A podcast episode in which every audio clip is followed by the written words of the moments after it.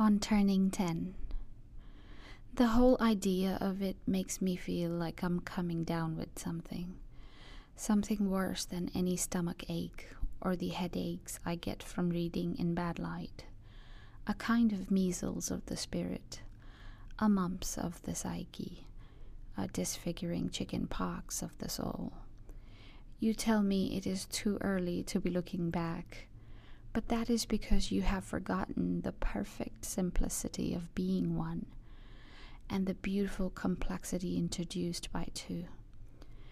But I can lie on my bed and remember every digit. At four, I was an Arabian wizard. I could make myself invisible by drinking a glass of milk a certain way. At seven, I was a soldier. At nine, a prince but now I'm mostly at the window watching the late afternoon light. Back then, it never fell so solemnly against the side of my tree house, and my bicycle never leaned against the garage as it does today, all the dark blue speed drained out of it. This is the beginning of sadness, I say to myself, as I walk through the universe in my sneakers.